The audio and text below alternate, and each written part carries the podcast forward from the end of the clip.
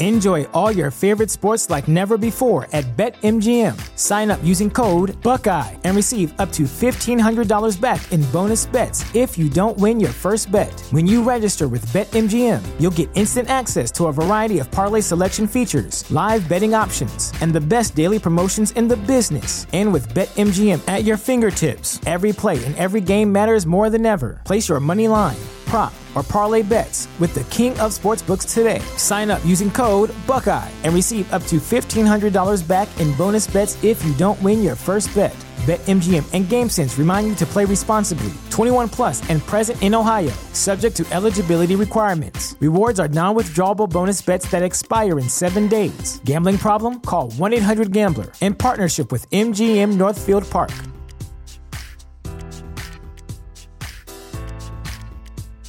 Say goodbye to your credit card rewards. Greedy corporate mega stores, led by Walmart and Target, are pushing for a law in Congress to take away your hard earned cash back and travel points to line their pockets. The Durbin Marshall credit card bill would enact harmful credit card routing mandates that would end credit card rewards as we know it. If you love your credit card rewards, tell your lawmakers hands off my rewards. Tell them to oppose the Durbin Marshall credit card bill.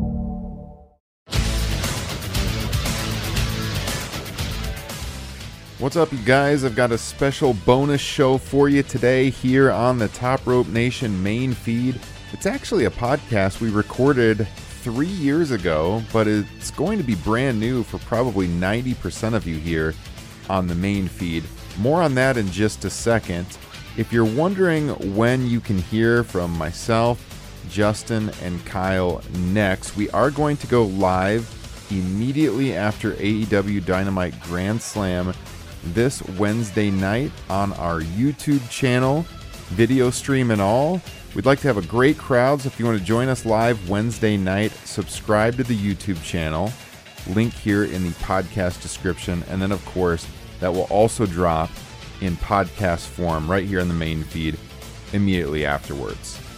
So, what do I have for you today? As I said, it's a special bonus release here on the main feed. This came out for our Patreon supporters three years ago. This show was recorded in 2019. It's an edition of Top Rope Nation Classics, our monthly bonus show we do for Patreon.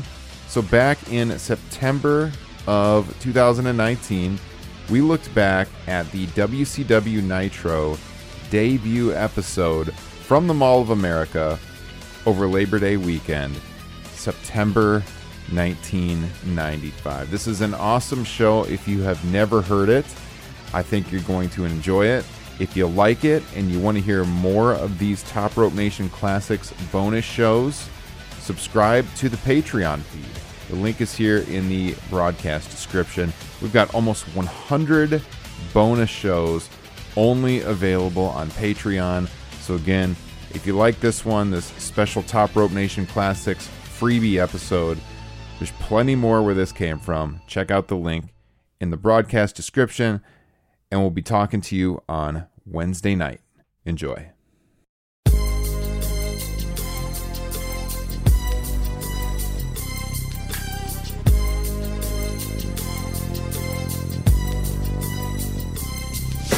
As I walk through the valley of the shadow of death, I take a look at my life and realize there's nothing left. Cause I've been blasting and laughing so long that even my mama thinks that my mind is gone. But I ain't never crossed Hey guys, this is the sixth edition of the Top Rope Nation Classics podcast here exclusively on Patreon. I am Ryan Droste of Top Rope Nation, and I am joined here by my usual co hosts, both Justin and Kyle, this month for our look back at wrestling history. And we thought there was no better time to kind of take a look back at the genesis of the Monday Night Wars than this week because as we record this, it's Tuesday evening, October 1st, 2019, and tomorrow night.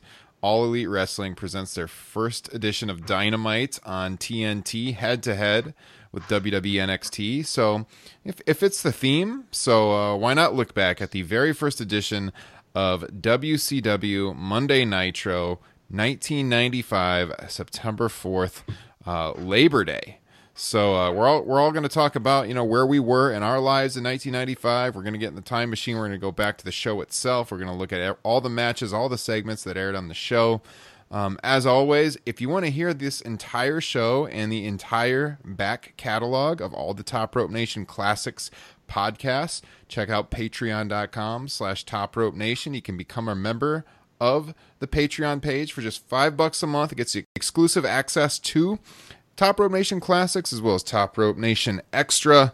And uh, this month until October 31st, we've brought back our free t shirt deal. We last did this back in June. If you sign up for the $5 tier, try it out for a month, we'll send you a free Top Rope Nation t shirt courtesy of Pro Wrestling Tees in the mail. It's a hell of a deal. You can check out this full show if you're listening to the 10 minute preview right now on our usual feed. You can check out our Backlash 2002 uh, Top Rope Nation Classic show that we did last month, WCW Super Brawl 2, Bash at the Beach 96, and a few others, as well as all of those Top Rope Nation extra podcasts where we review the pay per views from this year within the first 24 hours after they air. So check it out, patreon.com slash Top Rope Nation.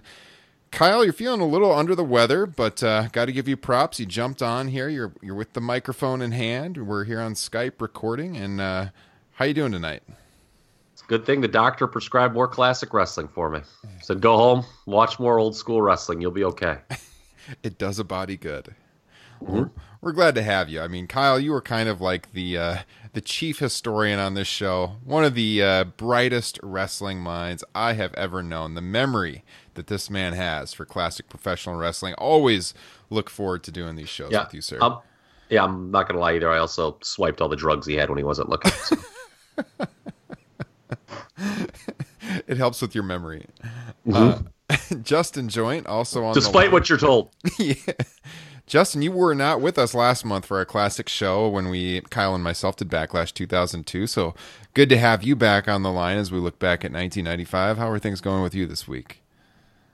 Good. Uh, survived another tornado watch here in Iowa, so I, am feeling confident, feeling strong. This is so bizarre. It seems like it's always when the nights we're recording podcasts, like crazy weather is happening outside. I know we did a show a couple years ago where like I put the effect of a tornado siren in the background because we were under a tornado watch, and it was again tonight the same thing. So luckily that's passed and we're ready to so go. So, do you guys like spend half of your days like in the hallway, like assuming the position, or do they still not do that for tornado drills? It's been a long time since in school.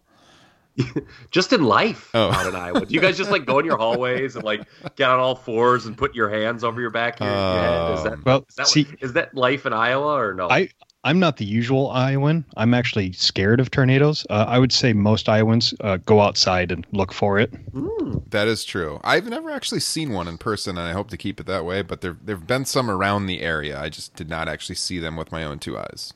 So let's look back at 1995 here. Uh, we always kind of start these shows just talking about where we were with our wrestling fandom at the time. And uh, so, Kyle, to throw it to you first, what was going on in wrestling for you in 1995? Well, it's kind of funny because to go back to the last uh, episode of Classics we did, Backlash Show 02, I had mentioned that my interest in this great sport was really waning at that time. And there had been only one other time previous that that had happened. And sure enough, it was 1995. Uh, but this got me back. The Monday Night Wars got me back into it. You know, by 95, you know, I always talk about, you know, the chatter at school. I feel whenever we talk about these classic episodes, at 95, like that, for, there was like none, like nobody was talking wrestling in 1995. I felt real isolated, like in watching it. I was just like, eh, whatever. And I, and I became disinterested. But I remember it was like math class or something. Like somebody across the room mentioned, hey, what about this WCW Nitro? And um, sure enough, you know, I, it, the Monday Night Wars reinvigorated me. Mm-hmm. It, it just goes to show, and we'll talk about, you know, we're going to be making a lot of comparisons with AEW when appropriate. You know, doesn't matter where your product is at. New, te- well, I guess it's it's this is not apples to apples, but you know, WWE is obviously changing its TV this week as well. You know, a new TV format can really heat up a promotion. Yeah, and it needs to be said, the first half of 1995 WCW is complete dog shit. I mean, it's bad. I mean, uh, my buddy Chad and I, we always would sometimes like go over our tape collection and like see is there any like significant holes like in terms of time periods in the collection and man the first half of 95 there ain't much that we had on tape and, and for good reason Yeah. Uh, so you would have been what, like a f- freshman, sophomore in high school? I'm trying to remember what year you graduated. yeah i was a sophomore in high school So you graduated think in 98? I graduated 98 yeah i graduated in Okay, 98 sophomore. Okay. What I about was you, Mr. 15 Joint? years old. I was uh, beginning my freshman year in high school. Uh, I was 100% out on professional wrestling. It wouldn't be until WrestleMania 12, which would be on the horizon at this point. Um, but yeah, no, I was I was all about music and movies. Like I'd recently got into uh, Type O Negative's Bloody Kisses albums, and I had a cassette single of uh, Seal's "Kiss by a Rose," which I watched a lot. Um, but you know, it, it was a it was a big uh, month coming up for me because I would go to uh, To Wong Foo. Thanks for everything, Julie Newmar, and and Assassins. And I went to both those movies in the theater just to make out with my girlfriend at the time, and we made out the entire time. And uh, as far as go this get show, you some yeah, well, you know, speaking of which, uh, it was Were they- either were What? they bloody ahead. kisses by the way no, they're Oh. loud, sloppy, gross uh, teenager kisses. Uh, I, it was, and I'll tell you what, this first Nitro, it was days, if not weeks, if not maybe a month before Justin Joint touched his first boob. this is the content that Patreon That's incredible stuff get. right there.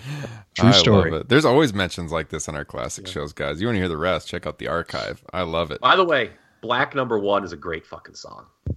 Amen. Christian woman, yes, please. they're actually they're October Rust, their next album that came out in '96, is top to bottom for me. is a fantastic album that I have to break out every fall. Guys, we're only a few years apart, but man, I'm going to sound so much younger than you guys doing this, and it's almost a little embarrassing. But fall of 95, I was sixth grade, so three years younger than you, Justin, in school, and four from Kyle. Um, I was kind of out on wrestling too. I think Justin and I have a similar story. I kind of really jumped back in around the lead in to the Iron Man match. I think that I was kind of watching Nitro in that that fall, but I just don't really remember it clearly. I know my dad was watching it. I think he got hooked back into it with all the all the classic stars in WCW that we had watched when I was a young kid and because I remember walking in and, and he- into like the living room and he would be watching it around this time. But I was not watching Nitro like appointment television, at least to like early '96. I don't think. Um, so yeah, sixth grade. Um, not a lot of social life going on for me at the time. I was riding my So- bike to school. I was in the safety patrol. I remember. Uh, My God. Yeah. When did you start watching wrestling, Ryan? me, I feel we've had yes.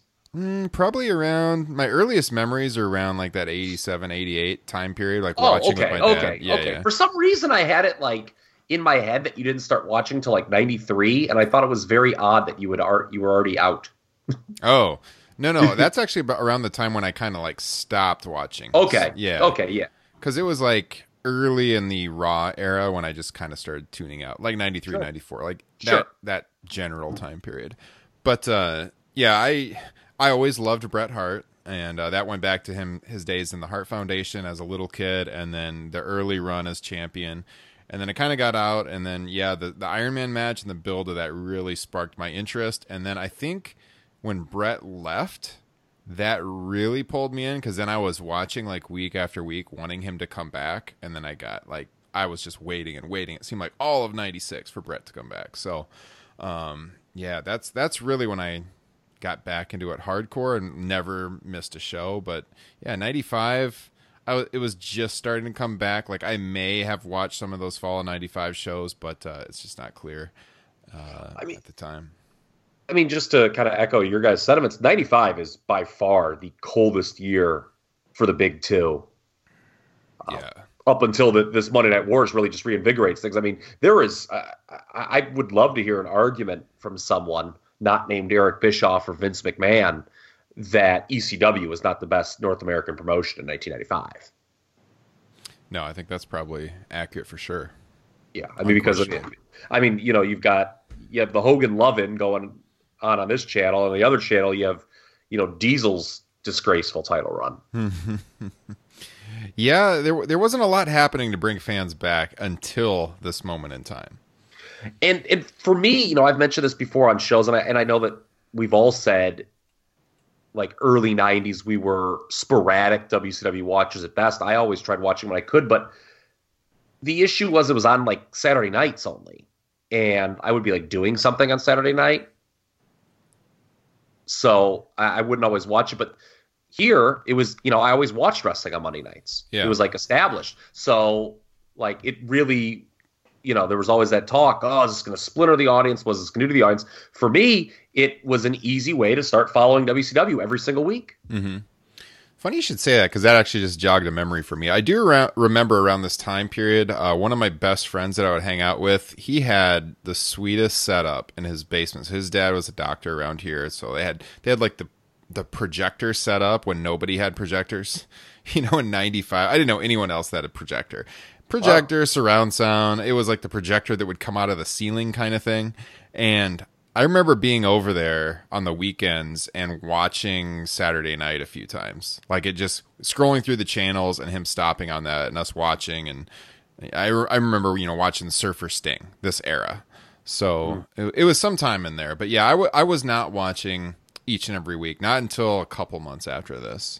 And then I was, yeah, I was full bore back into it. So, um, what was going on in 95 in general. We usually kind of just throw these stats out there to bring everyone back. Of course, in 1995, Bill Clinton was the president, Al Gore was the vice president, and the best picture that year at the Oscars, guys. Sometimes I've, I've been doing this for our, our shows, and sometimes the movies don't age real well, but man, Forrest Gump, that is still a fantastic movie. I don't know when the last time you guys saw it was, but that is an all time great movie. One best picture in 95. Do I start a fight? You don't like Forrest Gump?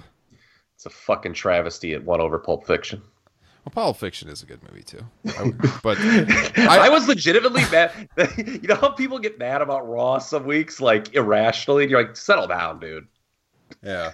That is the way I behaved at the 1995 Oscars. I could see either of them win it, but man, Forrest Gump, it is it's a great movie. It holds up. Anytime it's on TV, I still watch it.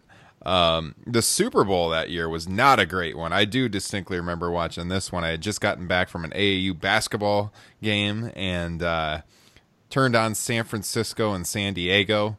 49-26. This was the era San Francisco winning by the way. This is the era where the Super Bowls just typically were never close. I looked it up. San Francisco went in at 18 and a half point favorite Yes, the largest favorite ever. And it's one of one of uh, only a couple times ever the books didn't come out so good on the Super Bowl. Little information for you. Interesting. Yeah, it was it was not because, a close one though. Because the public all wanted to, you know, they wanted to bet the favorite and the favorite, you know, that San Diego team was as bad as any team that's ever made the Super Bowl. So, mm.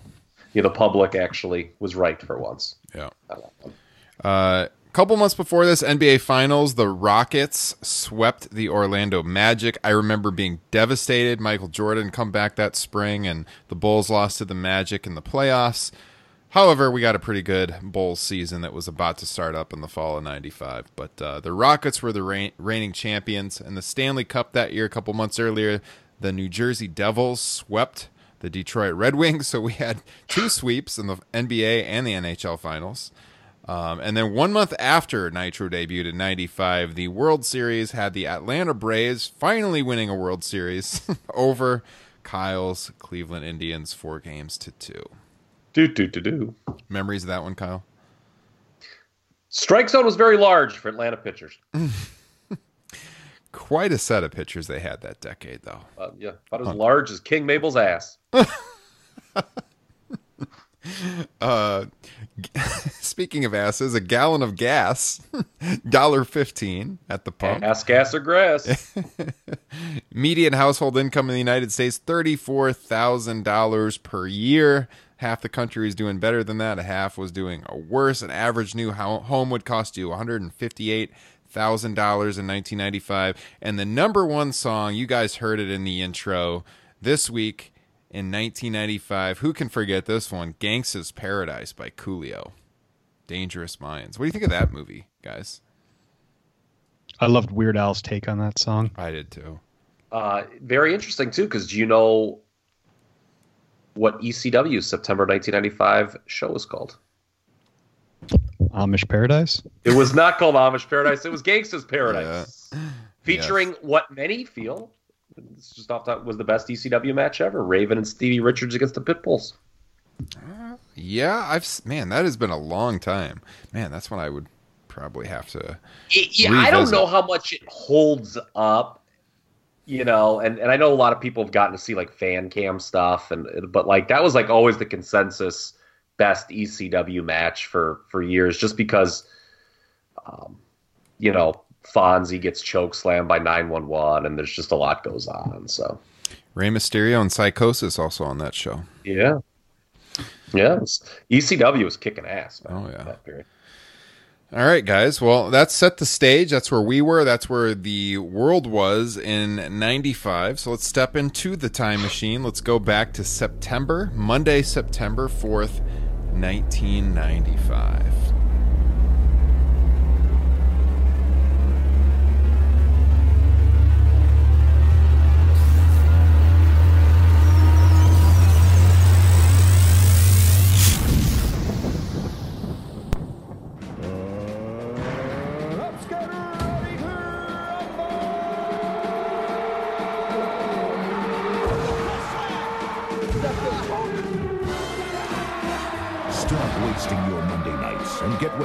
Major league of professional wrestling.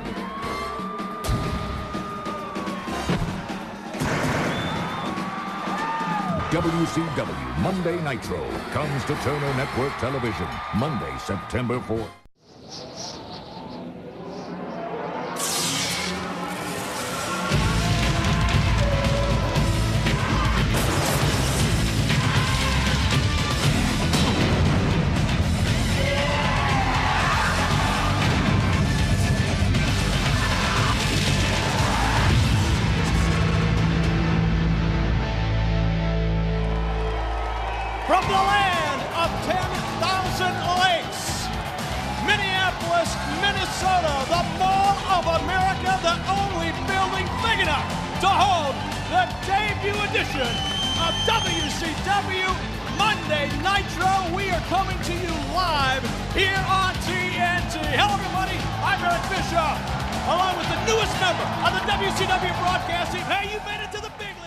So we are at the Mall of America, Minneapolis, Minnesota, for this first edition of WCW Nitro. Gotta say, pretty unique venue. Um. What, have you guys been there? The time? I have been there. You you went there on your Midwest trip through Iowa and Minnesota, didn't you, Kyle? Yes, I did. What was, was your impressions? Uh, I, of course, because it's me, spent the majority of the time uh, looking uh, for some sort of write up that about the first Nitro there, and I did find it in the elevator there were some quick facts there, and it oh, mentioned nice. Nitro in the elevator. Yeah, and I was also then um, my daughter was very young at the time, just uh, a couple months old, I think. She one years old in a couple months. Like who, whatever. She was real young, and I was just like so thankful that she wasn't older because I was like, my God, what a money pit this would be if she was older. yeah, I haven't been there with my kids, but uh, I've been there several times myself. You, Justin? Uh, I think once a long time ago. Actually, it was a long. It was. Uh, I bought a. They had little stands where you could buy the kind of like the the VHS tape trading, just random wrestling stuff, and I found one about all of uh, the Hardy brothers, uh, yes. Hardy Boys, independent I, stuff. So I, I, bought that. I borrowed oh. that from you at one point in time. That tape, I do remember that. That's funny. Yeah, it's uh I, I, mean, growing up in the Midwest, I guess everywhere in the United States, but everyone always heard about the Mall of America. You know, it was this big thing in the '90s. Malls were still big, unlike today, and uh, not not physically big, but like popular. This one was physically big, the biggest mall in the country. It was a huge deal when it opened, and uh, I didn't get to it until a few years after this, but. Uh, I, you'll like this one, Kyle. The first time I ever went to a Hooters restaurant was in that mall. Oh, Very memorable outing. Surprised the Me Too movement hasn't claimed Hooters. I had that discussion with my wife in the car the other day. It's true. Yeah. Twin Peaks. That's another one. Yeah. Um, yeah, the Mall of America though, it's it's an interesting place. It, it's still a cool place to go. I think. Um, did you pinpoint while you were there the spot where the ring was set up? No, and I was obsessing over it to the annoyance of my wife. I've never been able to figure it out either when I've been. Yeah, there. well, I mean- exactly. Well, watching the show back, what was it like? The Great Train Company was obviously like right there where everyone was walking out. Mhm. So I, I don't know. I just I couldn't really think. I, I think you know at one point I did kind of see. I think I don't know. I saw a sketch or something. All the uh, stores are different now, so it's kind of Yeah. hard to tell. Yeah. that's true. That's also true. But, but there, um, there's different intersections in that mall. They all like they look similar, so it's kind of Yeah. hard to tell. Yeah. But the, to your original point, it's not something I would do every week or most weeks or more than once in a blue moon. But it was definitely a unique feel hmm and kind of cool. I mean, it was, you know, seeing, you know, you're watching a match and look to your left and there's, you know, a bunch of people going up an escalator. Yeah. Don't see that every day. Yeah, and as we were talking about in text before the show, this this uh, this first week of Nitro was a one hour show. It was unopposed by Raw that week. Raw was off for the uh, was the U.S. Open, Kyle. Yes, tennis, US, Yeah. US. So it was a it was a good night to debut for Nitro. They ended up doing a bigger rating than they thought they would. Um, we're gonna get into the matches here in a second, but of course, what everyone remembers is that it was the night Lex Luger debuted with, or returned, I should say, to WCW. Uh, not as many talk about Scott Norton also coming out that night, but uh, that that was also a thing. We'll get to that later in the show. But uh, let's just start off with the intro, and that that WCW Nitro intro with the exploding buildings and stuff. Really an iconic intro. I always thought it was great. I always thought it was better than Raw's personally, probably until 97 or 98. Agreed. Um, interesting to note on that intro, though, is one of the people you see in it. I don't know if you guys noted that watching Yes. this. Vader. Oh, oh, you caught this. yeah, oh, yes. Vader this- never appeared on Nitro. Well, yeah. Do, do you want to go first? Because that was like I like an alarm just went up. Like I was just not really. I was like, okay, here we go, Nitro. All right, here we. I'm like, oh, it's Vader. I'm like, I forgot he was still in the company when Nitro started.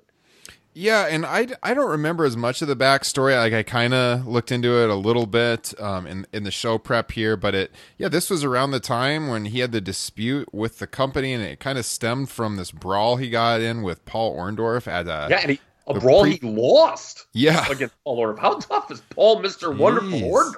Yeah, and this was like the previous week, like the previous Wednesday um, at Center Stage in Atlanta at television tapings. They had booked Vader into like some long term stories that I think ended up not airing. Um, Well, people forget this. He had turned babyface and was going to be on Hogan's team in War Games against the Dungeon of Doom. yeah, that's right. and and and this whole fight situation and them 86ing him out of the company that really created the need i mean if you read meltzer and the observer created the need to bring luger in because they were kind of in a hole Mhm. they, they- like vader was on his way out and well they need to get a fourth guy and they didn't want it to be somebody lame so and luger kind of fell into their lap So, wasn't Vader though? Wasn't he going to wrestle Hogan on the second Nitro? So wasn't I that the was deal? con- yeah, I was confused by that. So I, I read the Observer too, and, and Meltzer talked about that. But I was they're like, oh yeah, they're going to set up a Hogan Vader match. Um, you know, they wind up setting up a spoiler alert. They wind up setting up a Hogan Luger match for the second Nitro, Mm-hmm. and I was like, wait a minute, Vader is absolutely on Hogan's War Games team. So I don't know, you know, and obviously Luger winds up being anyway, but I, I don't know how that would have worked. But because Vader had definitely turned babyface, they had filmed the vignettes with, and these are, I guess they're pretty humorous to watch in retrospect. Like Hogan, Savage, Sting, and Vader preparing to go to war, air quotes, hmm and Vader was doing like moon was doing moonsaults off a wall. and they even like they even showed something late in the show that there was like um oh what was the segment they showed? It was they were ta- uh they were it was for uh, muscular dystrophy. Like mm-hmm. later in this Nitro episode, and they showed the four of them together. Yeah. as the babyface team. So yeah, that that threw me for a loop. I I, I did not remember. You know, Meltzer was speculating it was going to be Hogan and Vader in week two, and I and for me, I was like, wait a minute, they were teammates in War Games. Yeah. They're supposed to be. So yeah, I was a little confused there. But the bottom line is, yeah, Vader being in the show caught my eye as well. Ryan Trout. Okay. So Justin, real quick, your thoughts on the the opening and just what you always thought of the opening, and then I want to transition and keep it with you on um, the announcing because we were texting before the show and uh, some criticisms are due for the announce crew here on this first Nitro, and uh, just wanted to get your take on the announcing and if you always talk about your superpower of being able to block out commentary. if uh, if that existed for you watching this Nitro, go ahead. So I- I'm with you guys. Love the intro. It, it it's aged very nicely considering how long ago this you know took place and how little they needed to change it throughout the years of Nitro. Um, I was a little worried when this show started, and Mongo is really bad off the bat. Um, but How dare you say- talk that way about an 85 bear? Um, but my superpower did kick in while I was watching it, and I I was able to block him out. God I- I bless you. I don't know if I could tell you a single quote since you know he was Oh. talking about the apropos and digging in the ground or whatever that crap was. Oh, I've got a few. I wrote them all down. I, there was a point because I, I've, I've seen, I knew it was going to happen. I was actually just waiting for Mongo quotes. What is with his uh that little dog? Was it a Chihuahua? He was holding, and it's like dressed up like the devil, but this, it's not Halloween season yet. It's kind of weird. I, he, he always had them for. Yeah, it's I so think his weird. whole run. I, I think even like in into '96, like he had that damn dog. But he him. didn't alwa't have it dressed up like the devil, right? No, don't recall no. that. You know what? Though I think he always did have it dressed up though, That's so weird. a lot. Yeah very weird. Um, I think I might vaguely have that superpower that you have, Justin, because as the show got going, I don't recall a lot of what he oh. said either, but he was not good, Kyle. Well, let's talk about the first thing that your boy number 76 drops. This first jump. so Bischoff introduces him. And in my notes when I'm watching the show, originally, the first time through, I, I wrote down, what the fuck was that first thing Mongo just said? So I had to look, I went back and replayed it. And here is the exact quote. Here is Steve Mongo McMichael's uh, TV debut for professional wrestling. Quote, this place is apropos, and that don't mean you're digging around the dirt with farm implements, baby. Yeah. Which Bischoff, of course, sells like a complete douche. Uh, and then, all right, I'm going to defend Mongo a little bit before we go all in on. All right, Bischoff, if you notice, quote welcomes him to the big leagues. Did you catch that one? hmm Okay, remember this. People may have forgotten. Mongo earlier in 1995 Yes. was on WWF television as part of LT's pro, All Pro team. hmm And furthermore, not only was he a part of that All Pro team, he was the one chosen to do kind of a quasi angle with Kama on Raw. Mongo had actually commentated, I think, just a single match on Raw, and he got into this brawl with Kama. So it's easy to rip on Mongo. He is terrible on this show and was terrible his entire run as a commentator, which thankfully ended in uh, June of 96. But the WWE obviously saw something in him too by giving him that angle. Yeah, I mean, wrestling's always kind of moved towards real world sports stars if they can get them, you know. And my, yeah, Steve McMichael was one of the great D linemen of the '80s, and uh, you know, multiple time All Pro, Super Bowl champion, all that. Great football player, but uh, in the ring and in announcing, not the best, not the greatest. I've always said this, and I'll admit it. I loved his horseman turn when he turned on Kevin Greene. Uh, the problem was that he, it, it was like it was just so well executed. Then the problem was he was a horseman, Yeah, kind of like, and it just it, like he had some good tags with Chris Redacted, but other than that, it just and the whole thing got overshadowed the next month by the NWO. So, um, yeah. What do we think of Bischoff calling his own number as the play-by-play man here? Because he was not the top play-by-play guy in the company before this. It was Tony Schiavone. Um, thoughts there? Is that the right call? I probably would have went with Schiavone. I think he's better, but uh, I don't. I don't think he was too bad. I mean, Bischoff always had a good. He he was he was a good look for TV. You know what I mean? Like, yeah, he's a good looking guy. He looks good on camera. He's the Ken doll. So I can understand it a little bit, but uh, he's not as good as Schiavone. But I always thought he was passable as an announcer. What were your impressions, Justin?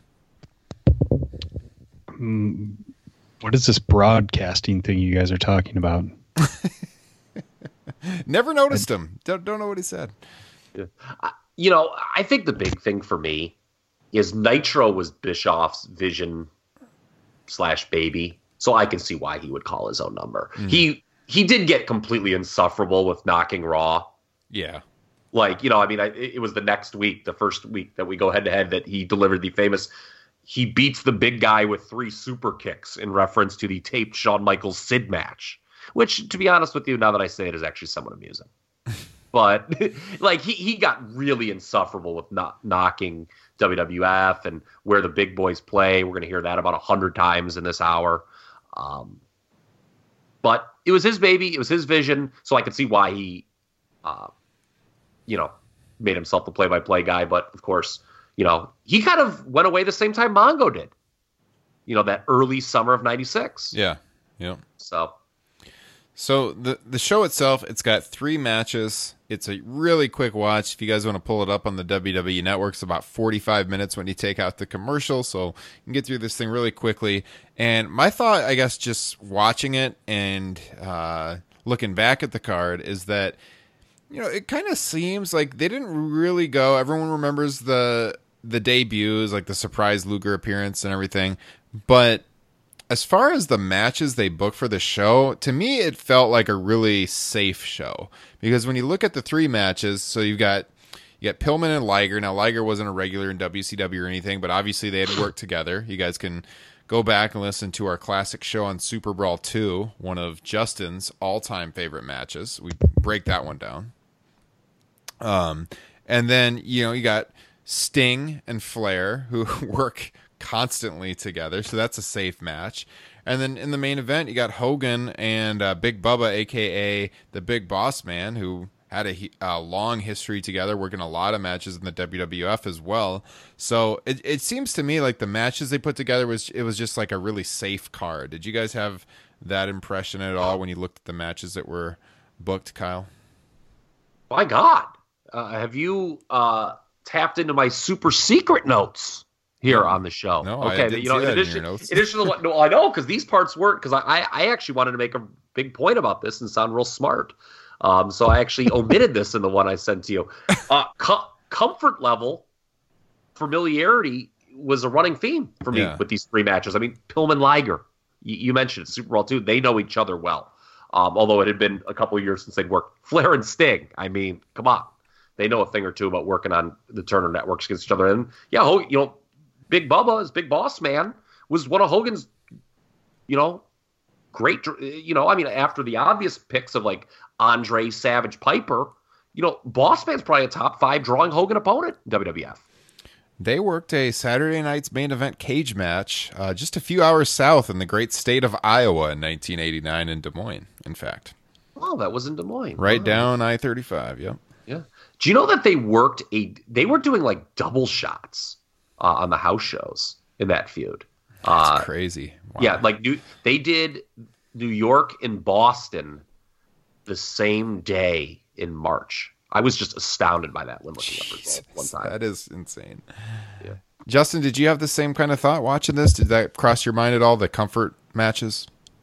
Yeah, absolutely. They certainly didn't try and take any chances, and they, uh, I think they kind of they wanted to roll out the the classic WCW match with Sting and Flair, and you know, in a way, you pointed out the you know a classic WWF match with Hogan and Bossman, and then, um, you know, maybe something for what today we'd call the AEW fans with uh, Pillman and Liger. Yeah. and you know, having that comfort level and familiarity is probably pretty important for your first live show. Mm-hmm. You know, because remember, going live, you know, WCW had done it with Clash of Champions, so it's not like this is their first time ever going live. But you know, you want the matches to be tight, especially. I mean, you're doing three featured matches in an hour. Well, Andrew's trying to set the tone where next week you want people to tune in versus tu- tuning into Raw, right? You want to Yes. present a good product. Yes, exactly. So you want guys who are familiar with each other. There's not going to be mistakes in the ring. So yeah, I, I absolutely agree with that move. Whether that was done intentionally or just by coincidence, um, my guess it was the former. Or tip of the cap to Eric Bischoff. Yeah. So with Pillman and Liger heading out right away, I think uh, they were trying to set the tone, have a match that people were talking about. I mean, even by '95, uh, that that Super Brawl two match from three years earlier, that's one people were talking about. Uh, it was so different for '92 with with Liger and Pillman. Again, look it up in our archives where we talk about it on classic Super Brawl two. But uh, you know, this one much different. They only have about seven minutes to work together. Um, I felt like it got off to a little bit of a shaky start. There's some botches early on. There's a moment when Liger goes to the top rope, and it seems like Pillman's kind of waiting forever for him to backflip. I think I think Liger was injured around this time too, so that may may have uh, played into it a little bit. Um, and then there's kind of like a botched head scissors spot, but they, they go back to it later in the match and then they hit it. So in my notes, I just said that it started slow, it started cooking a little bit late. Um, all in all, I mean, it's it doesn't hold a candle to to the Super Brawl match, obviously, but uh, I mean, it's a decent opener. Uh, what was your take on this one? I'll go. I'll go first to Justin, since Pillman and Liger has often been a discussion point amongst us. Yeah, I, I noticed the uh, two things you pointed out was Pillman waiting for Liger to do something off the top rope and that the the awkward head scissors. Um, it just it, it didn't have the magic and the chemistry wasn't quite there like it was in '92, and and it's not surprising when you only get six minutes. Not that you can't have a good match in six minutes, but uh, uh, they just weren't able to recapture that magic. Yeah. Ross, Mr. Ross. you know, for 95, they packed a lot in that you didn't get this kind of match all the time on wrestling television. And, you know, a, a key component of these early Nitros, really, and, you know, as the show got going, was featuring quote unquote cruiserweight matches or quote unquote young talent, uh, at least in one of the matches. You know, later on, we're going to see uh, a vignette for Sabu, who debuted the following week. Um, I think if you're looking to deep dive at all on early nitros and, and find probably the best example uh, of a kind of introducing the masses to international talent, you'll want to look at the Benoit Guerrero matches um, from October. I mean, I remember watching those like a year or so ago, and like th- this announce team is obviously quite horrible, but like even they could not help but to get over the impressiveness of those. So you know that was key. And again, Pillman and Liger. One thing that helps this match and makes it stand out is when you compare it to the other two matches on the show. Mm-hmm. And the st- the style they're working. Yes, they botched a couple things.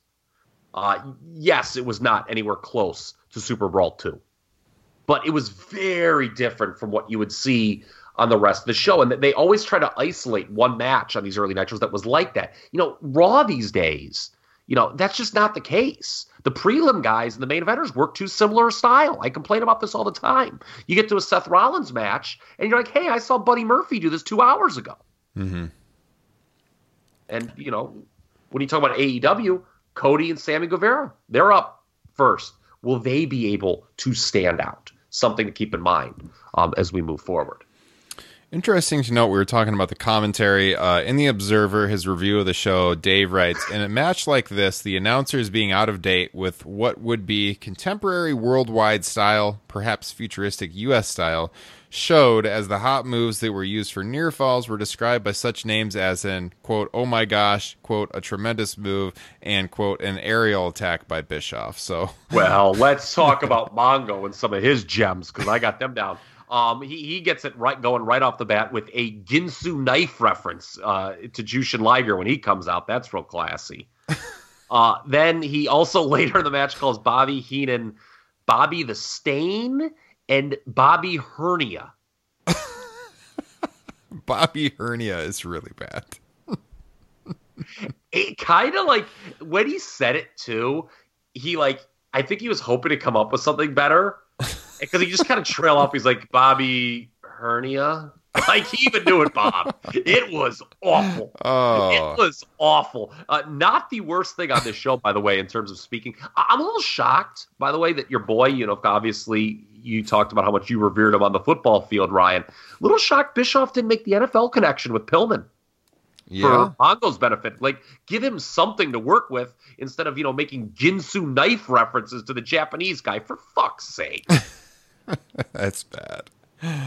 Yeah. So Pillman pinned him. Um, it's Liger goes for a German suplex. Pillman rolls him up for the clean victory. Very short, decent, nothing great, but uh, I guess you know if you're watching this show, it's not one you would fast forward through because the show's pretty pretty short, worth the watch. I mean, it's Pillman and Liger, but uh, if you want to see a, a classic, watch the Super Brawl match. And Brian was, of course, just weeks away from his heel turn, which would completely transform his career and lead to the loose cannon character. Yeah. Yeah. I, I did not like Brian Pillman, the California Brian gimmick at all. No, like it, I, I was reminded of it by that theme. Oh, that was a bad theme. The Hmm. California Brian. Oh, that was bad. Yeah. All right, so that's the first match. After that, Kyle, we go to Oh, boy. a segment taped with Hulk Hogan, and I completely forgot about this, but the uh, the restaurant or the fast food place he had in the Mall of America called Pasta Mania. In my notes, I just wrote Pasta Mania question mark, and then the Kyle. Oh no, this was this was real bad. In fact, my wife, who is from Minnesota, was watching this part of the show with me, and I and she used to go like back to school shopping at the Mall of America like every single year. So I, I asked her, "Do you remember Pasta Mania there?" And she had no recollection of that whatsoever. Uh, Well, I went out of business at, on Tuesday. yeah, probably. Your thoughts on this, Kyle? This segment makes the commentary of Steve Mongo McMichael look like Martin Luther King's I Have a Dream speech by comparison. this, look, I do not have the TV listings for September 4th, 1995, the complete TV listings, what was all on that night on cable. I find it very hard to believe that this interview with Hulk Hogan was not the worst thing that aired on television that night. this was heinous. this was so bad. I'm sitting there like, like I mean, th- this was my like apex of hating Hulk Hogan this period. like from this through, um, basically when he left television in early '96, and like the whole thing about like how he's just so desperate to look like people like him. And you have fucking Bischoff like laughing at everything he says, which makes it so much worse. It's like Michael Cole laughing at bad jokes on Raw, except like somehow worse.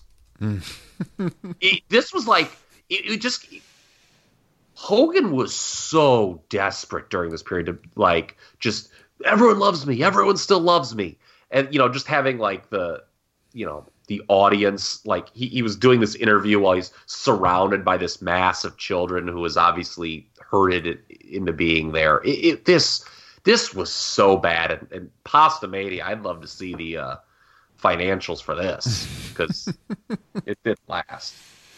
Uh, in fact, the uh, the TV listings for that night I just pulled up on my computer. Was was Nitro on at seven or or I'm going Central Time? What what time Eastern was that on when it was one hour? I don't remember. Was it on at nine or eight Eastern? I'm trying to remember. I think it was nine. Okay. So the Monday night football game that night was the Cowboys and Giants, which the Cowboys won thirty-five to zero. But that wouldn't have started until nine. that was at nine. Remember, Monday Night Football used to not start till nine. They Yeah. they bumped it up. Yeah. Yeah, that was nine Eastern. Uh, so at eight Eastern, you had the Marshall on ABC, the Nanny on CBS, the X Files on Fox, and the Fresh Prince of Bel Air on NBC. So uh, that's that's what was going at least on uh, on the network channels. That's what was It going was on. it was all better than this segment. Yeah. Justin, what do you think of Pasta Mania? I don't know. I'd probably eat there. I like spaghetti. Give me Fazoli's, man. Give me Fazoli's over this. No, the the uh, that segment was trash. It was so bad, and he could barely get a reaction out of those kids. And you could, al- yeah, you could definitely see the desperation in Hogan's eyes. Yeah. I mean, this makes Sbarro look like world class cuisine, man. Come on now. Pasta mania? Really awful. Really awful Hey- stuff. Yeah. Kyle, I think I, you know, I was looking up Pastamania while you guys were talking, and I think I found a shirt. If I if I got the shirt for you, Kyle, would you wear it? Yes. Do it. Just Why do not? it. Why not? I'm married. I got nothing to live for. It could it could be your special Italian Oh. food night shirt. yes, there we Oh my go. God. Yes, I love this. um, all right, so after this, Pasta Mania just couldn't be topped. But we go I to mean, can you Sting imagine? anyways. I mean, like, did they think that was cool? I mean, God bless them. I mean, we know that this show goes on. I mean, spoiler alert: the show goes on to have a pretty damn good run for several years. But can you imagine? Like, can you imagine something like this airing on television now with Twitter? No. I mean, it would be ridiculed like I like nothing else. I mean, I don't know if people would know what to say. I'm pretty sure. Don't they have a uh, section on Pasta Mania on on Wrestle Crap? They yes. Re- yes, have to. WrestleCrap did have a pot. I think it might have been like its debut, the first ever entry. Yeah, it's really bad. It's real, real bad. I'd be curious to know how long Pasta Mania actually lasted in the Mall of America. In fact, I was googling here trying to uh, figure it out, but uh, I can't seem to find the answer. Probably. It was Nah. it was less than a year after it opened. I, I was googling it too, and I found a uh, Food Network article of the 14 worst celebrity food fails, and Pasta Pastamania was number one, and it, it's Pasta incredible. What was it? Is it Pastamania closed down less than a year after it opened. Who and was they it that- compared it to Chef Boyardee, which is outrageous. I love Chef Boyardee.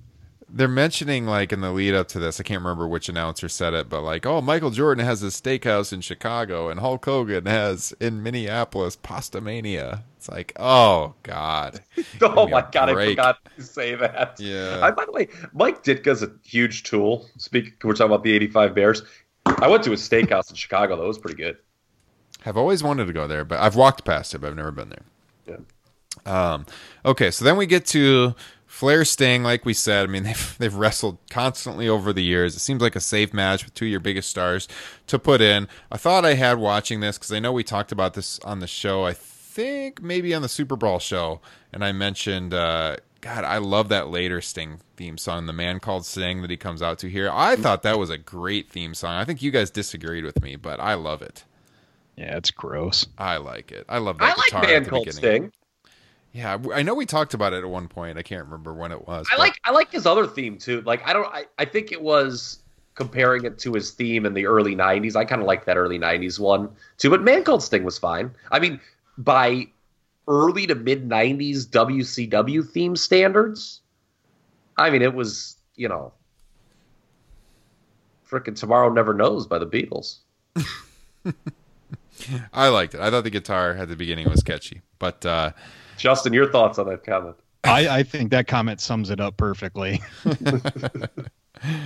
Um, all right, so the match itself is decent. I thought, um, you know, it, it doesn't get a lot of time to develop, similar to the first one, because we're talking about a one-hour-long show here.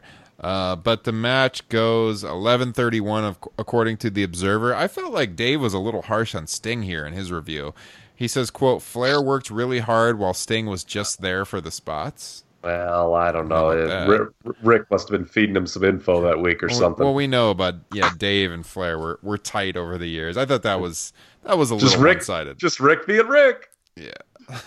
But uh, I yeah I don't I didn't think the match is anything to write home about. Of course, what everyone talks about is right as it begins, Lex Luger walks out. Now, just from knowing Kyle Ross, and we haven't even talked about this, I'm sure you deep dived into the history about Luger's contract and WWF and everything.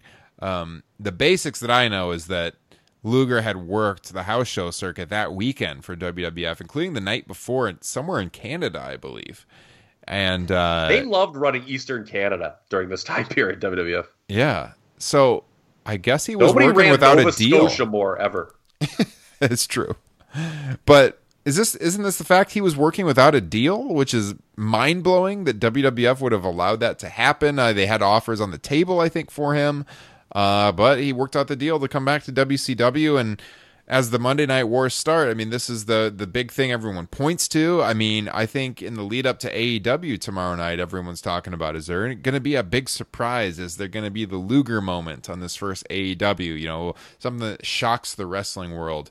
Uh, anything you have to add, Kyle, on the Lex Luger appearance? No, not really. Other than I guess he had told Vince, "Oh no, I'm with you. I'm with you." You know, and he he had kept just sort of slyly and to his credit, kind of like pushing back the oh I'll sign it. Like I guess he had like done some sort of handshake commitment to October. I guess is the way the story goes.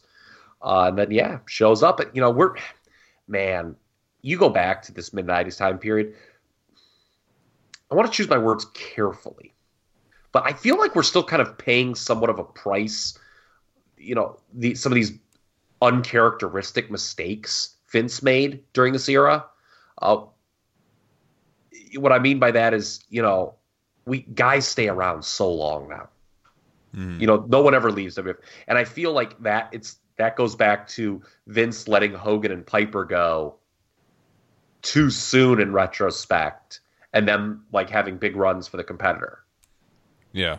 And you know, here, you know, he would never do something like this now. And and that's I mean to, to be fair, he shouldn't. I mean this this is a, a, gaffe the likes of which you rarely saw from Vince McMahon. I, I'm surprised that that this could happen with Nitro uh, getting underway. Yeah, especially I mean, how I, hard they had pushed Luger for the you know the previous couple of years. Well, yeah. Well, what's funny? See, it's funny you said that, and he had they had started to push him at the top again, and he certainly got the big push in '93 up to WrestleMania 10 when he's usurped by Bret. Mm. But like most of like you almost kind of forget Luger's 95 in WWF. Like he was teaming with Davey Boy Smith most of the year in that Allied Powers gimmick that mm was nothing to write home about. So um, yeah, it, it's a real head scratcher that Vince would, you know, allow that to happen, not have him under contract. I guess just you know this kind of move was inconceivable. Yeah. In 1995, somebody just walking and out onto the competition's television. Yeah. We had never seen anything like it. Justin, do you have any memories of hearing about this for the first time, witnessing it for the first time, and this just kind of, you know, uh, being such a huge moment in the early days of the Monday Night Wars? Uh, yeah, yeah, I wouldn't have heard about it until, you know, maybe they talked about it in the future. But I also gave zero shits about Luger during my entire wrestling fandom, so mm-hmm. that didn't help matters. Yeah.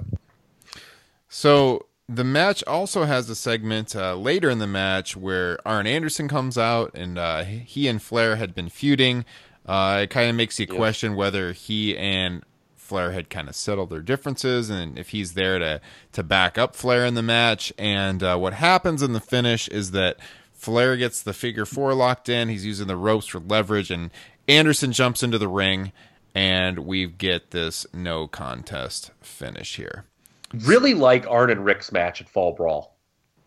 Yeah, really like a couple weeks after this, right? Yeah, yeah, that was setting them up. I just, I think that match just is like historically underrated. No one ever talks about it. No. I really like. They did a great job building that up, and you know, obviously, it's the match where Brian Pillman turns heel. He helps Arn beat Flair, and um, it's of course a big ruse. The whole thing's a big ruse to sucker Sting in the following month and reform the Horsemen. But uh, yeah, I, I really liked that match. Uh, as far as this, you kind of hit on this right. This was Flair versus Sting for beginners. It's kind of the cliff notes. They hit their trademark spots, but it was completely rushed, overshadowed by the Luger debut. Uh, fun fact: these two would wrestle on the final Nitro as well. Mm, yes, indeed. And, and as far as Luger's appearance, I've mentioned this I think randomly before on this program, but Bobby Heenan you know, what's the big deal? It's a public mall. What a reaction. What a comment that is. Bobby Heenan was always great in commentary. Meltzer's a little harsh on him well, in his review, he, too, and I thought, I don't know. Well, you know, I mean, I guess considering what he had to work with, it wasn't good. But Bobby, he quickly went. I mean, it's kind of funny in retrospect. I think there's a lot of vitriol directed towards Tony Schiavone during this period. Hmm. And I mean, him and Heenan did not get along. They've made no secret about that. But, you know, I think watching, going back, you know, maybe Tony was the one being the pro when, you know, Bobby was you know, not Yeah, at times. But like it, it, it got to a point where Bobby stopped caring, and it, and you know, for whatever reason, I mean, it showed. Well, he It- did. it- He did. He he definitely did. I've mentioned this on the podcast before, but I interviewed him in 2002. It's the first interview I ever did of a wrestler, and uh, yeah, he was very forthcoming that he, he and Schiavone didn't get along, and he felt that Schiavone would always keep him in the dark about stuff. He would kind of ask Tony what was what was planned for the show, and Tony would let him in on anything, and that that was one of the reasons they did get along. And uh, he, I think the comment he made to me was like, "Yeah, Tony, yeah, he wouldn't let you in on in, on anything. Everything, I was always in the dark, and nobody cared. Nobody knew what was going on." And he eventually said something. I'm paraphrasing to the effect of, "It got to the point where it was he collected his paycheck and he went home because uh, there was no plan in place, kind of thing." Sure. And Mongo, of course, we, we can't uh, go through a match without talking, getting a quote from Mongo. This is unabashed arrogance, was his remark when Lex Luger shows up. That doesn't even My- make sense. Yeah. Mongo should have done the old uh, hand buzzer trick on Luger like he did with Heenan at the start of the show. Oh, oh yeah, that's right. He does do that. Jesus. Bi- Bischoff was it a little too heavy-handed? Get the camera off of him. Yeah, I mean they like- really they really are selling. It's almost like the NWO before the NWO. You know, like he's a WWF guy showing up. Yeah. Yeah. That would have worked better if he wasn't like standing In in, the the, middle of the entrance. Yeah. Yeah. So Anderson and Flair, they have a brawl, um, brief brawl, and then out of nowhere comes, as I mentioned at the start of the show, Scott Norton. He gets up in McMichael's face. They're arguing, outruns Randy Savage to break it up, and they argue. Savage gets in the ring. He asks, you know, he yells that they're gonna have a match right then and there. Bischoff's not gonna allow it. You know, it's not sanctioned for the show, and uh, they later announce that that match will happen next week. Your thoughts on the debut here of Scott Norton, Justin? Go ahead and insert some cricket noises. Kyle, Scott Norton. Scott Norton, I'd forgotten about this. Scott Norton's first several months in the company were so nondescript. I'm talking pre Fire and Ice. I actually did not mind the Fire and Ice team with Ice Train. They had a good match with the Steiners, I think, at the Great American Bash. Um, the Savage Norton match that takes place the following week, uh, so I, it piqued my interest. Uh, had one of the all-time shittiest finishes ever. That the Dungeon of Doom got involved, and uh, Shark, as he was known at the time, John Tenta, like falls somehow in his brawl on Norton's legs, and Savage hits him with the elbow, and that's how it ends. Wow, that is yeah, that's terrible. Yeah, I will say this though. Norton shows up. It feels kind of chaotic, a little different than TV wrestling that you're used to in 1995. A lot's happened. It feels in the last 26 minutes. I don't know if we've conveyed that on the show, but it. I I made sure to you know hit the pause button when he comes out, and I'm like, how long are we into the show? We were at the 26 minute mark. It sure, you know, with the Luger debut, two matches, it's, it, it felt like a lot had happened here. Mm-hmm. Oh, And- and our- Mania. yeah, Pasta Mania. Yeah, it just you know, and that already you're kind of feeling things different. You know, It- it- this ain't your Saturday morning TV show, or, or even you know a standard issue Raw. Well, that's the other thing to emphasize. You know, if you weren't watching wrestling at the time, television wrestling rarely had this many big stars on it at a time. Oh yeah, I mean we'll get to it in a minute. I mean a, I mean Hogan working this show in a title defense. You know, we we became accustomed to world title match, even though they're not they're pretty rare on TV now. But you know, that was you you can't underscore just that what a big deal that was. Hogan working TV uh, and defending the title because he didn't work Saturday night very often, Yeah. and obviously he hardly ever worked weekend WWF television. Yeah. So they don't really mention who Scott Norton is for a while in this segment until I guess I think it was after it was over. But uh, yeah, I think nondescript is a good term, Kyle, because uh, I don't recall much of Scott Norton in WCW before his run with the NWO. To be honest with you, Fire and Ice is okay. The, Yeah. the match really check the match of the Steiners is fun. Like they're they're a good uh, opposing team for the Steiners. You know, because like like big guys that that they can suplex. yeah. That dynamic always worked well. That's that's a fun match. Um, and speaking of another guy who I don't really recall much about in WCW, Sabu, the a promo for Sabu after this, he had a very brief cup of coffee in WCW in the fall of 95 before the ECW run here. But uh, the era promo for him, I just, I had like completely forgotten before watching this back that he even was in WCW during that time period. Not a lot to write home about. Um, there, we go back to Mean Gene. He's in the ring. He makes a joke about how much real estate he could have bought uh, 40 years earlier in Minnesota, apparently. you know, a former AWA guy. And uh, they did a Harley Davidson giveaway at the time. They announced the guy. That's pretty much it. And they go to a WCW uh, Saturday night promo. Kyle, did you have something on Sabu? No, I just wanted to say, yeah, there was they never got the contract stuff ironed out, and that, that's why he just winds up going back uh, to ECW. Um, you know, and then he feuds with Taz. Yep. They go to a backstage uh, promo with uh, Michael Wall Street, the former uh, IRS slash Mike Rotunda, and uh, he has this line in there. It's a, it's another dig at the WWF. Oh yes, I don't get. I don't even know what this, this is supposed to mean. But he says, "quote The new generation is nothing more than the few generation." And that's why he's in WCW. That is a terrible line. Just- I- it- uh, it's it's basically how can we get him to make fun of the new generation? That's basically what that is. Oh, we'll just have him say the few generation. so bad. he also made a reference to the IRS in this as well. yeah, the IRS is going to be watching him. Yeah. Oh yes. I don't know why. It doesn't make a lot of sense either. This is like a backstage filmed segment, like WCW would do in that era a lot. Uh, you know, like back in the locker room kind of thing. It's not uh, not great. And then we get to the Yeah. main event. On the excitement level, I would say the polar opposite of Sabu. By the way, that vignette they showed for Sabu was kind of hard to watch. Too many effects. cuts. Yeah, Yeah. to the effects. Um, and, and for the for those keeping score at home, uh, Wall both Wall Street and Sabu. Wall Street was renamed VK Wall Street, by the way, the following week as a pot shot at McMahon. Uh, both he and Sabu lost the following week. though Sabu's was by DQ to Alex Wright. Uh, Wall Street just did a job to Sting on Nitro the following week. So new characters losing early in their runs is not a new thing, apparently. Yep. Not exclusive to 2019 WWE. So we get to Hogan and Big Bubba Rogers, aka, like we said, the Big Boss Man. Seven minute match. Hogan uh, with the WCW title at the time. Jimmy Hart wearing the most '90s pants of all time.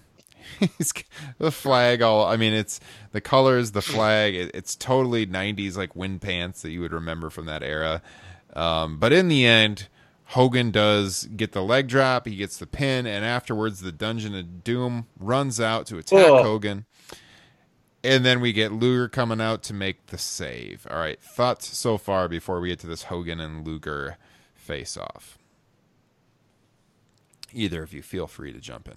Uh, well, Mongo, I've got this is my last Mongo quote. When Bubba comes out, his quote is, "What part of the sticks is this guy from?" I mean, you can't make this stuff up. I had to rewind. I was like, "Am I on? You know, I mean, you know, am I hallucinating?"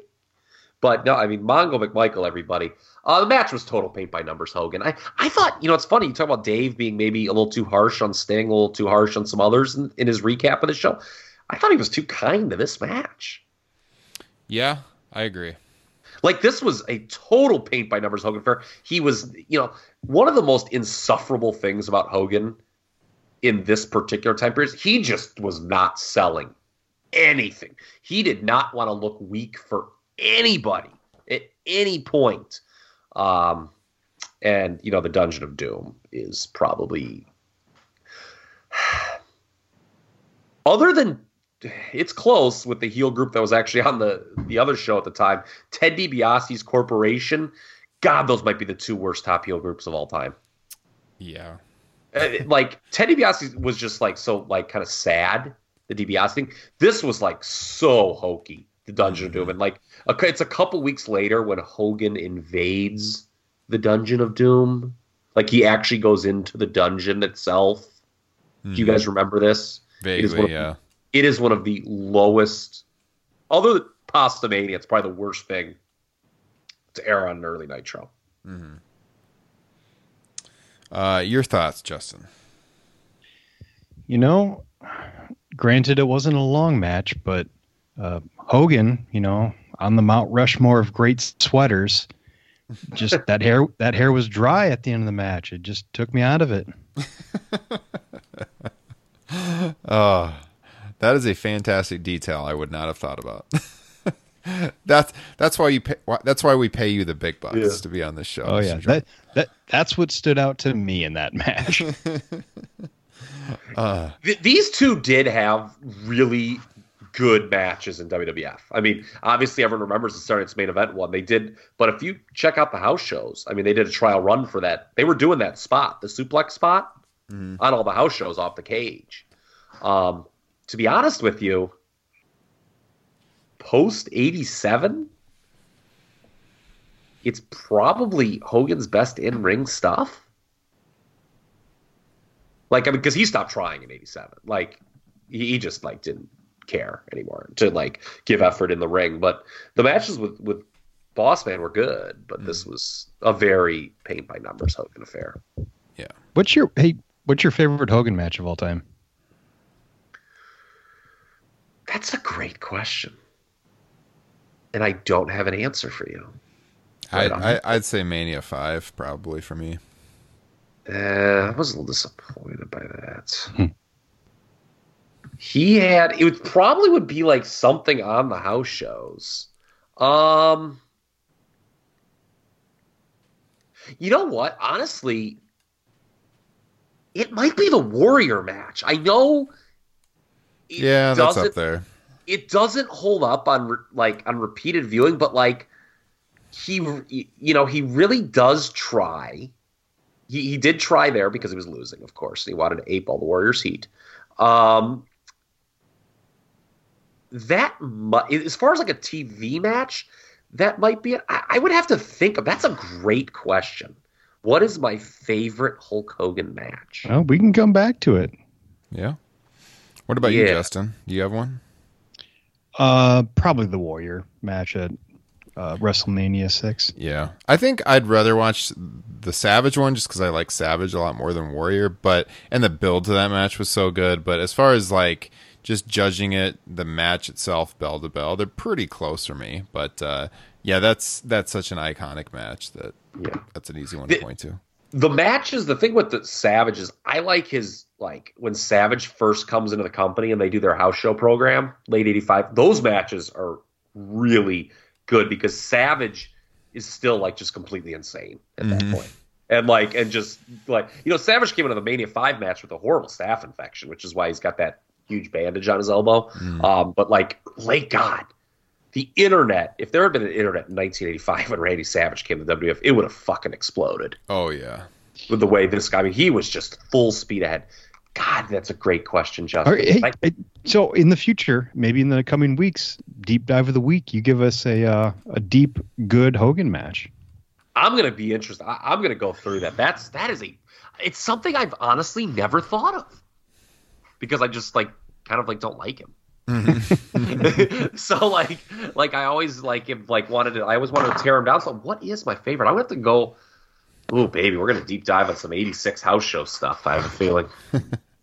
it's a good question. I like it. I'll be interested to hear that myself. But uh, as far as the end of the show goes, as I mentioned, and I'm, I want to read from a book here in a second um, that we were talking about off air. But again, Luger comes to the save, and then uh, Luger and Hogan almost come to blows, and they go to commercial. And then this is where I want to throw in this story because I didn't know about this, and you probably didn't either unless you've read this book because this was all off camera.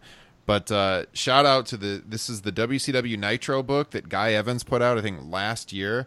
It's a really good book. Uh, it's over 500 pages on the history of WCW Nitro. It's super detailed. Uh, just looked it up now. You can pick it up on Amazon, the Kindle version, for five dollars and forty nine cents right now. I'd recommend it at that price if you have a Kindle. Paperback's going to run you quite a bit more than that because you know it's not like a big budget release or anything. It's about thirty bucks on paperback, but uh, once in a while that price drops. But if you have a Kindle, definitely pick it up. And uh, he writes about the match itself and uh, Luger's debut and everything. I'll start off here with a quote from David Penzer. He says. I think I'm the only person who can say that I attended every single Nitro, says David Penzer, the longtime company ring announcer. When Lex Luger walked down that aisle, it sent a message to everyone that, hey, we're for real. And then he writes In the main event, a predictable paint by numbers Hogan match ended with the Hulk Luger confrontation. And in a clever move, director Craig Leathers cut to break shortly after the two stars collided. As the commercials rolled on TNT, however, the in ring face off almost got real. A relaxed Luger broke character as the cameras turned away, smiling at WCW's biggest star in a moment of satisfied tranquility. Wipe that grin off your face or I'll knock it off, threatened the Hulkster through gritted teeth. You're stealing money from me and my family right now. Oh my god. Once the show resumed, the venerable Mean Gene Okerlund, a peerless on screen interviewer beloved in wrestling circles, entered the fray to uncover some answers. Luger says, I'm sick and tired of playing around with kids. And that's a, you know, bashing the WWF. Luger announced over Okerlund's microphone, alluding to the younger, less established roster of his most recent employer. Quote, I'm here to get it on with the big boys, and that means you, he looks at Hogan. A title match was announced for the following week, an intrepid move considering the bout's perceived importance. After the show, a concerned Lex attempted an apology for breaking character, but the old school Hogan unceremoniously brushed him aside, bristling at the notion that someone would endanger kayfabe. Nonetheless, Luger's dramatic entrance had given Bischoff the element of unpredictability that the pre Nitro research study suggested he needed. And I'll end it there. So I had no idea that this happened, obviously, because it was during commercial. But uh, that's pretty interesting. Your thoughts, guys? Anyone ever heard that? Justin, you ever heard that one? No, I haven't. I actually that makes me want to go back and kind of rewatch it and see if you can kind of see any of that real life animosity. Yes, you'd have to watch after they come back from the commercial to, to see if you can sense any animosity. Kyle. That promo is pretty heated. Yeah, yeah. Oh yeah, Um, Hogan looks pissed, legit. Yeah, the, and uh, I'll say this: there were you heard the cheers. there were some people chanting for Luger when they went to break. hmm Um, and then there were a couple of anti-Hogan signs in the crowd uh, too during the match. I think there was like a Hogan is a wimp sign in the front row. So I'm sure Hulk was was loving that. But uh, no, that's a good story. That's a really good story. And you, you never know with Hulk. Sometimes he, you know, what a worker he is. Yeah. But um, th- I thought this segment was absolutely tremendous. I mean, I don't know how well it held up, but if you watch it through 1995 eyes, it's really big time because, you know, setting up a title match. You know, here's Luger debuting in the promotion. Total surprise was on WWE TV the previous week. Here he is, and now he's going to challenge Hulk Hogan the next week. That's huge. Mhm. Um, I, and it just it seemed kind of chaotic. It, it was a total home run segment, in my opinion. Yeah. Well, the show did well in the ratings. Uh, Bischoff was, according to Guy Evans' book, uh, Bischoff was predicting uh, somewhere close to a 2.5 rating, maybe, which would be about 2.3 million viewers, according to the Nielsen formula at the time. And he thought that could be within reach once the head to head competition started the next week. Um, this debut episode did a 2.9 rating, which is about 2.75 million viewers. And then the next week, September 11th, 95, the first head to head night, Raw was pre taped, and Nitro won the battle 2.5 to 2.2. So a hot start for WCW Nitro. And one last thing, you know, it seems so simple, but going off the air with a hot angle and teasing something for the next week, and then delivering, eh, doesn't that seem like common sense booking to you guys? Yeah, you would think so. Okay, well, well, WWE like doesn't do this very often. I feel, and even worse, you know, I just want to bring up what happened Monday as an example. Now I know there may be some extenuating circumstances could be leading to something. I'll touch on that, but like, okay, so Rey Mysterio wins a number one contenders match, uh, two weeks ago on Raw. Okay, and he's going to challenge Seth Rollins. That match is hyped, you know, on social media throughout the week. Well, then they do a segment, you know, if you're tuning, and they just take Rey out of the match Now I know there's their reasons. You know, it could be leading to something big if if you believe the sheets. You know, like Brock, and it could be an entry point for Cain Velasquez to make his de- WWE debut. Mm-hmm. But like, I don't see this enough on Raw, where there's a hot ending that leads to something that leads to something the following week. Yeah. I don't see that enough. Call me crazy. Maybe, maybe somebody's listening to this and can tweet me 20,000 examples that have happened. It doesn't feel like they do it like this. And I'm not talking about like a guy making his debut out of nowhere. I'm not talking about something that big. I'm just talking about like a brawl to end the show, setting up a big match the following week. Mhm. It, it just it feels like it doesn't happen that much. And it's very just to me common sense. Yeah. Wrestling 101. It Yeah. should be. So, all in all, I felt like this was it was a fun show to revisit. It's an easy watch. Um, I think it was timely with what's starting here with Wednesday nights. And uh, again, I I always love talking these old wrestling shows with you guys. We're going to be doing it again here in a couple of weeks. There will be another edition of classics before the end of October. We're probably going to be revisiting, looking at the uh, the post I put up on Patreon for our supporters. Likely looking at an old uh, WCW Halloween Havoc show, perhaps from the early '90s. Uh, but we'll be doing that. Uh, if you're listening at this point, you are a Patreon supporter. So again, uh, thank you Thank you. all of you for your support. As always, uh, you guys really make it worth doing these shows each and every month, and uh, you know all of our weekly shows as well, as well as uh, Top Rope Nation Extra. So if you guys enjoy what we do, uh, give us a recommendation of one of your friends. We're doing the free T-shirt deal. I mean, this is the perfect time to get people to sign up. We'll send them that free T-shirt in the mail. They can check out this show. They can check out the upcoming uh, classic show, looking at back at uh, one of the Halloween Havoc shows from the '90s, and of course the whole archive. So, uh, I mean, that's the best way. I've said this before, but it truly is the best way to get Top Rope Nation out there, and especially our Patreon page. And we can pump this all the time on our general broadcast, which which we always do. You know, I mean that that show gets most of our downloads. The Patreon group is a much smaller, tight knit group, but uh, uh, if we're gonna if we're gonna grow with the Patreon circle, it's probably gonna come from recommendations from existing patrons. So. I know some of you have suggested it to your friends, and we've had people sign up because they heard about it from your friends. So uh, definitely appreciate that, and you just get the word out there. Let them know that these classic shows are a lot of fun, and uh, send you some free merch in the process if uh, if they sign up. So, uh, guys, any any closing thoughts here on Nitro or, or what we're going to be doing here in the future at all? Throw it to Justin. I don't think I've heard, uh, you know, on a show. I haven't heard this much sniffling since uh, I watched Scarface. It's been it's been impressive. Sorry. I, I was just Hey. thinking he was doing pretty good. Yeah, no, absolutely. I just had to I had to throw some shade out there. I Yeah. I, I like that he powered through. yes. Yeah, I I, I apologize. I was I was dying. There was a couple times I thought I was going to cough, but um, I want to sniffle right now. Now that you mentioned it, it's funny. It's a reaction. By the way, the Hogan Luger match the following week for those interested went to a DQ, Dungeon of Doom interference. I guess it makes sense. Dungeon of And Doom. Is there anything AEW can do that would come even remotely close to Lex Luger? Punk. That's it. Eh, and that ain't gonna happen. Yeah. That's. I mean, that's it. I would say. I and then I have one final bit of good news. Okay. The Washington Nationals came back and won.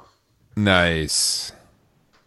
We Thank are you very. we are- very much. the baseball world is done with the Milwaukee Brewers and the plus three run differential for the year.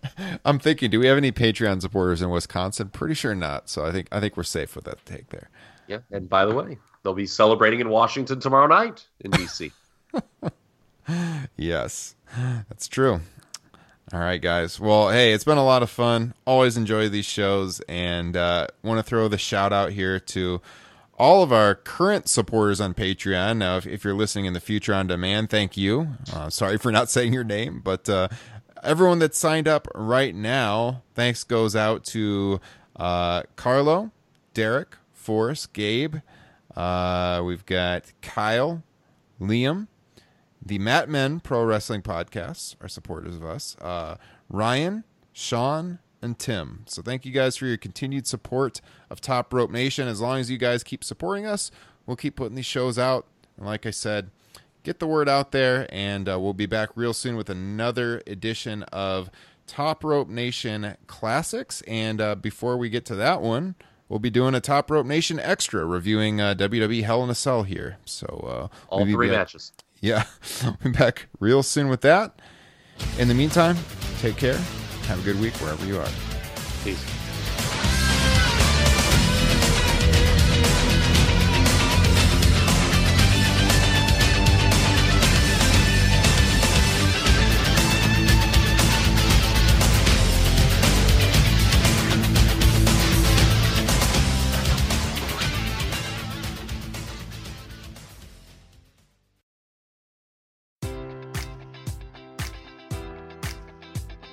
Enjoy all your favorite sports like never before at BetMGM. Sign up using code Buckeye and receive up to $1,500 back in bonus bets if you don't win your first bet. When you register with BetMGM, you'll get instant access to a variety of parlay selection features, live betting options, and the best daily promotions in the business. And with BetMGM at your fingertips, every play and every game matters more than ever. Place your money line prop, or parlay bets with the king of sportsbooks today. Sign up using code Buckeye and receive up to $1,500 back in bonus bets if you don't win your first bet.